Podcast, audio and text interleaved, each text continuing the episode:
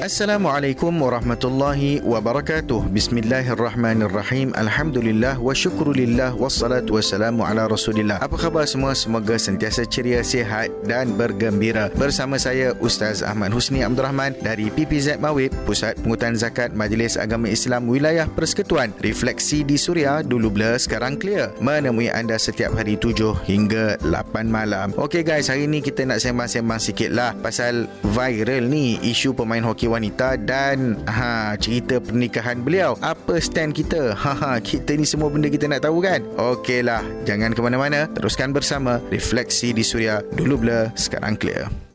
Melaka dan Johor Utara. Layan 88.5 FM refleksi di Suria dulu blur sekarang clear bersama Ustaz Ahmad Husni Abdul Rahman. Ustaz ni viral ni kes pemain hoki wanita negara ni. Habis semua orang komen. Saya pun nak komen tapi tak tahu macam mana eh nak komen.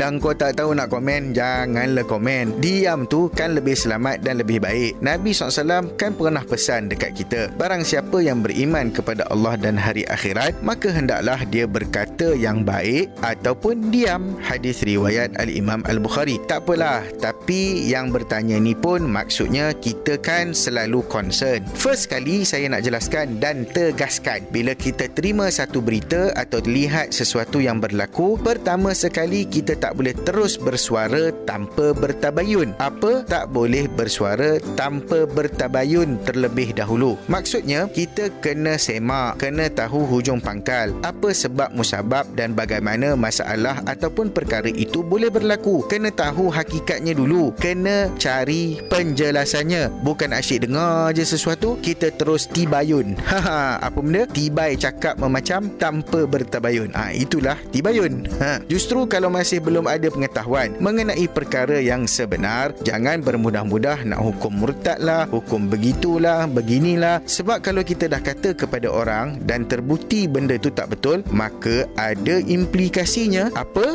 Jangan ke mana-mana. Jawapannya selepas ini. Refleksi di Suria. Dulu blur, sekarang clear. Dengarkan Suria di mana sahaja muat turun aplikasi Suria menerusi Play Store atau App Store kembali di Refleksi di Suria dulu bila sekarang clear bersama Ustaz Ahmad Usni Abdul Rahman. So Ustaz, apa implikasi hukum kepada orang yang mengeluarkan sesuatu perkataan atau tuduhan kepada orang lain seperti kafir dan seumpamanya? Okey guys, perkara ini adalah satu yang kita perlu awasi dan teliti sebaik-baiknya. Berdasarkan soalan di atas, ha, dah macam jawab soalan periksa pula dah. Terdapat satu hadis yang mencegah kita daripada kita mencela ataupun mengejek saudara kita dengan ucapan seperti fasik atau kafir. Antaranya sabda Nabi SAW yang bermaksud tidaklah seseorang itu melemparkan tuduhan kepada orang lain dengan tuduhan fasik dan tidak pula menuduh dengan tuduhan kafir ataupun kekufuran melainkan tuduhan itu akan kembali kepadanya jika saudaranya tidak seperti itu. Hadis riwayat Al-Imam Al-Bukhari. Kata Al-Imam Al-Hafiz Ibn Hajar Al-Asqalani, siapa-siapa yang cakap macam tu dengan mengatakan kamu fasik ataupun kamu kafir. Dan tuduhan itu tak benar. Seperti yang dikatakan maka dia telah melemparkan tuduhan berhak mendapat sifat yang disebutkan itu. Ha ha jam tu guys. Jika sebaliknya maka tuduhan itu tidak akan kembali kepadanya disebabkan tuduhannya itu benar. Apa-apa pun kita kena sentiasa berhati-hati dan memperhalusi apa yang kita ucapkan dan apa yang kita katakan. Eh tak habis lagi ni tau. Refleksi di suria dulu blur sekarang clear Awak di Kuantan tu Dengar Suria 96.1 FM Refleksi di Suria Dulu bila sekarang clear bersama saya Ustaz Zaman Husni Abdul Rahman. Tapi Ustaz nampak macam ada upacara sujud tu pula Macam mana? Ha kan tak boleh tu sujud macam tu. Lagi-lagi dalam kuil. Ha bab ni memang kita kena bincang sikit. Tapi apa pun Bukan semudah untuk kita menghukum. Kena dengar penjelasan dari mereka Dan pengakuan sebenar Apa yang berlaku bab sujud kepada selain kepada Allah Subhanahu Wa Taala memang berat hukumnya. Secara ringkas, para ulama bahagikan kepada dua. Nombor satu, sujud yang bersifat ibadah. Yang ni kalau buat sekali dengan niat mengagungkan, membesarkan ataupun menjadikannya taraf ibadah, maka ini tetap total haram dan boleh menyebabkan berlakunya kekufuran dan keluar dari agama yakni murtad. Nombor dua, kalau sujud itu sekadar bersifat hormat ataupun sekadar mengikuti adat tanpa niat ibadah. Yang ni para ulama ada khilaf cuma mereka sepakat bahawasanya perkara itu tetap haram dilakukan. Yang tak semestinya itu adalah jatuh kufur ataupun murtad jika dilakukan dalam keadaan terpaksa dan keadaan yang benar-benar memerlukan. Maknanya dah tak boleh elak sangat. Sebagaimana pandangan Imam Al-Shawqani kata, kalau sujud bukan kerana niat ibadah seperti mana contoh aa, dahulu kala orang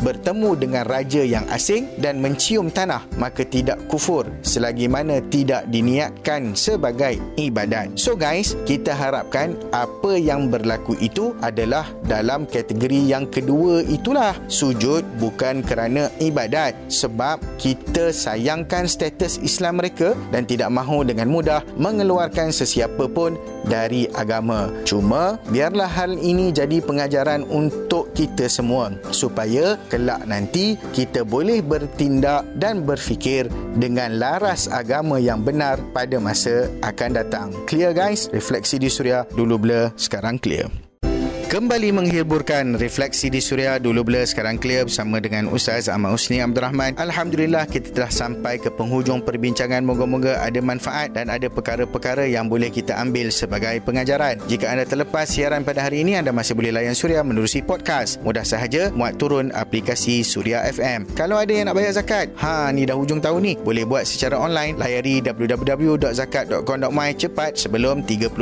Disember. Kalau ada yang nak bertanya ataupun nak kemukakan pandangan ataupun cadangan, boleh WhatsApp Suria di 0125551053 atau DM Instagram saya at Ustaz Husni hashtag DBSC. Jangan lupa temui lagi kita setiap hari 7 hingga 8 malam. Sujud hanyalah kepada Ar-Rahman. Murni ibadah, akidah ditunjangkan. Assalamualaikum warahmatullahi wabarakatuh.